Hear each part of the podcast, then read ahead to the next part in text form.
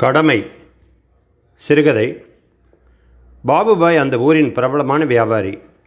இன்று காலை தொழுகைக்கு சென்றவர் தொழுகை முடிந்த பிறகு நெஞ்சை பிடித்து கொண்டு சாய்ந்தார் இறையடி சேர்ந்து விட்டார். ஜமாத்தார்கள் அவரது உடலை வீட்டுக்கு கொண்டு வந்து ஜனாசாவுக்கு செய்ய வேண்டிய ஆரம்ப கடமைகளை நிறைவேற்றிவிட்டு சென்றனர். பள்ளிவாசலில் ஜனாசா குளிர்பாட்டுவதற்காக உள்ள மரப்படகிலேயே ஜனாசா கிடத்தப்பட்டிருந்தது. வீட்டின் ஹாலில் ஜனாசா இருந்தது. வெள்ளை துணியால் மூடி வைக்கப்பட்டிருந்த ஜனாசாவை உள்ளூர் மக்கள் பார்த்து சென்று கொண்டிருந்தனர். பாபுபாயின் சகோதரி மகன் அப்துல் ரக்கீபை அணுகி பள்ளிவாசல் நிர்வாகி கேட்டார். தம்பி அவர் மகன் வ- அமெரிக்காவிலேருந்து வரணுமே. அது வரையும் ஜனாசா தாங்காதே. ஃப்ரீசர் பாக்ஸ் கொண்டு வரட்டுமா? இல்லை அங்கிள். அதெல்லாம் வேண்டாம். இல்லைப்பா அது அதுவரை ஜனாசா தாங்காதேப்பா அதான் கேட்டேன். இல்லை அங்கிள் மச்சானுக்கு தகவல் சொல்லியாச்சு. நாம் லுகர் தொழுகைக்கு பிறகு அடக்கம் செய்திடுவோம். அப்படியா? அவர்கிட்ட எப்படி சொல்லிட்டியா? இல்லை அங்கிள் மவுத் செய்தி மட்டும்தான் சொல்லியிருக்கேன். லுகருக்கு எடுப்பதாக சொல்லலை. ஆனால் நாம் லுகருக்கு எடுத்துருவோம். ரக்கீப் உறுதியாக கூறினான்.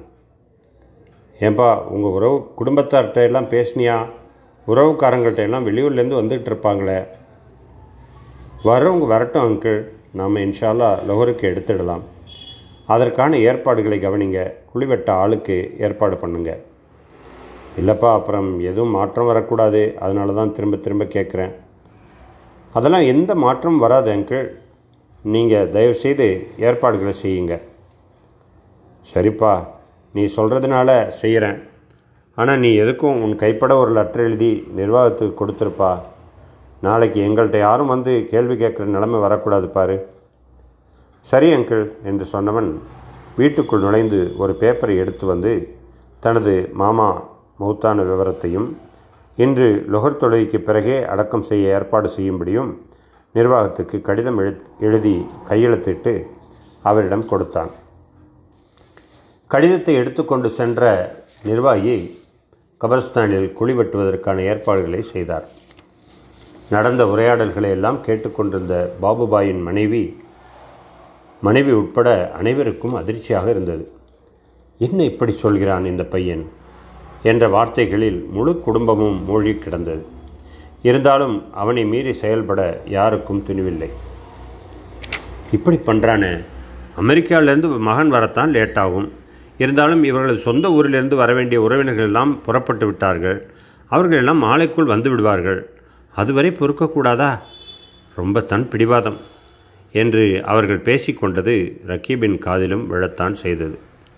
ஏதோ ஒரு குறிக்கோளோடு செயல்படுவன் போல வேலைகளை கவனித்து கொண்டிருந்தான். இரண்டு நபர்களை பிடித்து அடக்கம் செய்வதற்கான துணி ஓலைப்பாய் போன்ற பொருள்களை வாங்கி வர அனுப்பி வைத்தான். அந்த ஊர் வியாபாரிகள் சங்க தலைவர் பாஸ்கரன் உட்பட பலர் வந்து எப்படி எப்போது இறந்தார் என்ற விவரங்களை கேட்டுக்கொண்டிருந்தனர். இடையிடையே ஊரிலிருந்து வந்த அலைபேசி அழைப்புகளுக்கு பதில் சொல்லிக் கொண்டிருந்தான் ரக்கீப். இதோ வந்து கொண்டிருக்கிறோம் என்று சொன்னவர்களிடம் வாங்க வாங்க என்று பதில் சொல்லியவாறே வேலைகளை கவனித்து கொண்டிருந்தான். எப்போது எடுக்கிறீர்கள் என்று அவர்களும் கேட்கவில்லை. லுகருக்கு எடுக்கப் போகிறோம் என்று இவனும் சொல்லவில்லை. ஊரிலிருந்து வருபவர்கள் தங்களுக்குள் பேசிக்கொண்டனர். காலையில் தானே மௌத்தாகியிருக்கிறார். அவர் மகன் வேறு அமெரிக்காவிலிருந்து வரணும். எப்படியும் நாளைக்குத்தான் எடுப்பார்கள். பள்ளிவாசலில் ஒளிபெருக்கியின் அறிவிப்பு ஊர் முழுவதும் பரவியது. நடுத்தெருவில் வசித்து வந்த பாபுபாய் அவர்கள் வஃத்தாகிவிட்டார்கள்.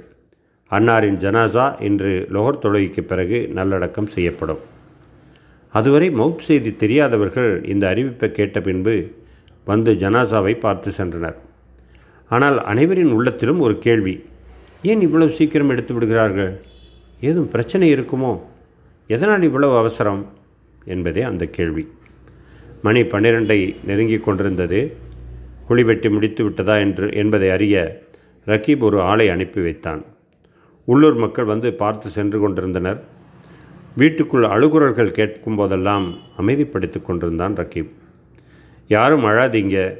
இன்னால் இல்லாஹி வை இன்னா இலகி ராஜுவோம் நாம் இறைவனுக்கு உரியவர்கள் அவனிடமிருந்தே வந்தோம்.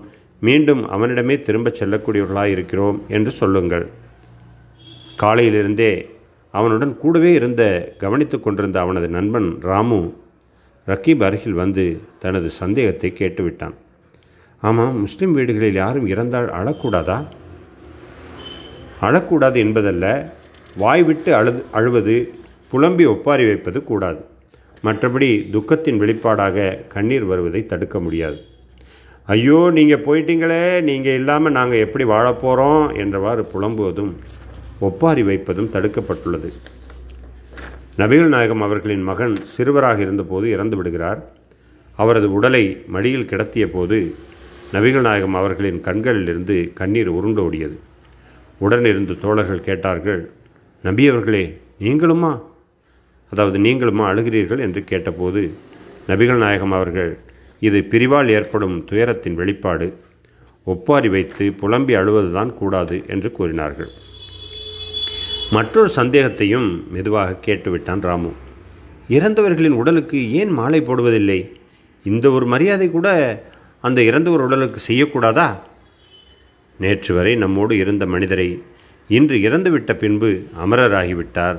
தெய்வமாகிவிட்டார் என்று கூறி மாலை அணிவிப்பதும் இறந்தவர் உடலுக்கு முன்பாக நின்று கைகூப்பி வணங்குவதும் தான் மரியாதை என்று நினைக்கிறாயா?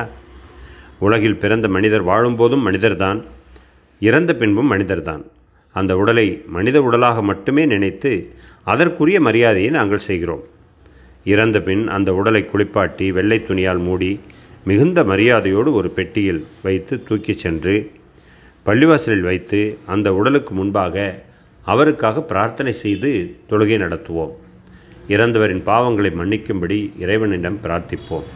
அதன் பிறகு அந்த துணியோடு குழியில் கிடத்தி கட்டைகளை சாய்வாக அடுக்கி முக்கோண வடிவிலான உடல் பகுதியில் உடல் இருக்குமாறு வைத்து ஓலைப்பாய்களை மேலே போட்டு மூடி அதன் பிறகுதான் மண்ணை போடுவார்கள்.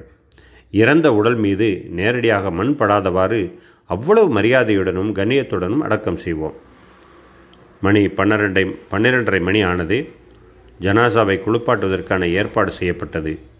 ஒரு மணிக்கெல்லாம் பள்ளிவாசலுக்கு கொண்டு வந்துவிட்டனர் ஒன்னேகால் மணிக்கு லுகர் பகல் நேர தொழுகை நடைபெற்றது. தொழுகை முடிந்த பிறகு ஜனாசா தொழுகை அறிவிப்பு செய்யப்பட்டது.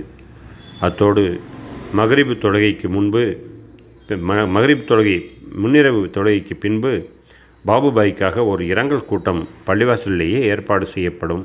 என்று அறிவிப்பு செய்யப்பட்டது. நல்லடக்கம் முடிந்து அனைவரும் வீடு திரும்ப ஊர்களிலிருந்து வந்த உறவினர்கள் ஒவ்வொருவராக வந்து கொண்டிருந்தனர். வீட்டுக்கு வந்ததும் ஜனாசா அடக்கம் செய்யப்பட்ட விவரம் அறிந்ததும் ஏகப்பட்ட கூச்சல். அப்படி என்ன அவசரம்? நாங்கள் வந்து கொண்டிருக்கிறோம் சொல்லி ஃபோன் பண்ணிக்கிட்டே தானே இருந்தோம். எங்களிடம் ஏன் ஒரு வார்த்தை கூட நீ சொல்லவில்லை? நாங்கள் இவ்வளவு தூரம் வந்தும் முகத்தை கூட பார்க்க முடியவில்லையே. உனக்கு என்னப்பா அப்படி அவசரம்? என்று ஆளாளுக்கு ரக்கீபை பிடிபிடியென்று பிடித்து விட்டனர் அனைத்துக்கும் பொறுமை காத்தான் ரக்கீப். மகரிப் தொழுகைக்கான அழைப்பு கேட்டதும் மக்கள் பள்ளிவாசலை நோக்கி விரைந்து கொண்டிருந்தனர். அனைவருக்கும் வெளிப்பள்ளியில் இருக்கைகள் போடப்பட்டிருந்தன. தொழுகை முடிந்த பின் இரங்கல் கூட்டம் ஆரம்பித்தது. முஸ்லிம் அல்லாத சகோதரர்கள் உட்பட பலரும் பாபுபாயின் நற்குணங்கள் அவர் பிறரோடு பழகும் பண்பு ஆகியவற்றை சிலாகித்து பேசினர். வெளியூரிலிருந்து வந்திருந்தவர்கள் பேசும்போது தாங்கள் இவ்வளவு தூரம் வந்தும் அவரது முகத்தை கூட பார்க்க முடியாமல் போனது குறித்து வருத்தத்துடன் பேசினர். கடைசியாக ரக்கீப் பேச ஆரம்பித்தான். உறவினர்களே நண்பர்களே நான் அவசரப்பட்டு சீக்கிரமே அட அடக்கம் செய்ய ஏற்பாடு செய்துவிட்டதாக நீங்கள் பலரும் என் மீது வருத்தமாக இருக்கிறீர்கள். உங்கள் அனைவரிடமும் மன்னிப்பு கோருகின்றேன். இது எனது சொந்த முடிவல்ல. மாமா அவர்கள் சில காலம் முன்பு என்னிடம் ஒரு கடித உரையை கொடுத்து நான் மௌத்தான பிறகு படித்து பார்க்கவும் என்று கூறியிருந்தார். அவரது மவுத் செய்தி கேட்டவுடன் அந்த எனக்கு அந்த கடிதம் ஞாபகம் வந்து அதை எடுத்து பார்த்தேன். இதோ அந்த கடிதத்தை உங்கள் முன் வாசிக்கிறேன். அன்புக்குரிய அன்புக்குரிய உறவினர்களே நண்பர்களே நான் இறைவனின் நாட்டப்படி எப்போது மௌத்தாகின்றனோ அப்போது எனது உடலை உடனடியாக விரைந்து நல்லடக்கம் செய்து விடுங்கள் நபிகள் நாயகம் சல்லல்லா அலிஸ்லாம் அவர்கள் ஒருவர் மரணித்து விட்டால் அடக்கம் செய்வதை தாமதிக்காதீர்கள் என்று கூறியுள்ளார்கள். எனவே எனது உடலை விரைந்து அடக்கம் செய்து விடுங்கள் தொலை தூரத்திலிருந்து வரும் உறவினர்கள் நண்பர்களை எதிர்பார்த்து தாமதிக்காதீர்கள். ஒரு மனிதன் இறந்துவிட்டால் அவரது காரியங்களை கவனிக்க பிறரது உதவி ஆலோசனை தேவைப்படும்.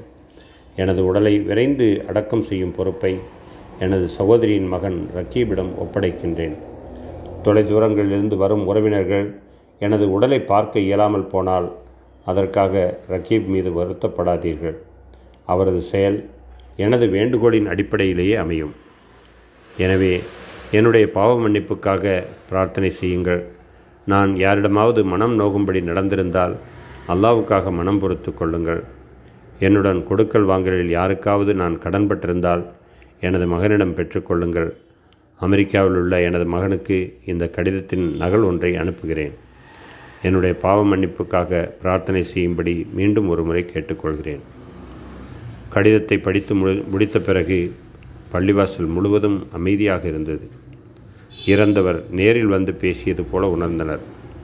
நிகழ்ச்சி முடிந்து கலையும் போது அனைவரும் ரக்கீபை ஆறத் தழுவினர் கடமை சிறுகதை சமரசம் ஒன் டு ஃபிஃப்டீன் பிப்ரவரி ரெண்டாயிரத்தி இருபத்தொன்று இதழில் வெளிவந்த சிறுகதை இது.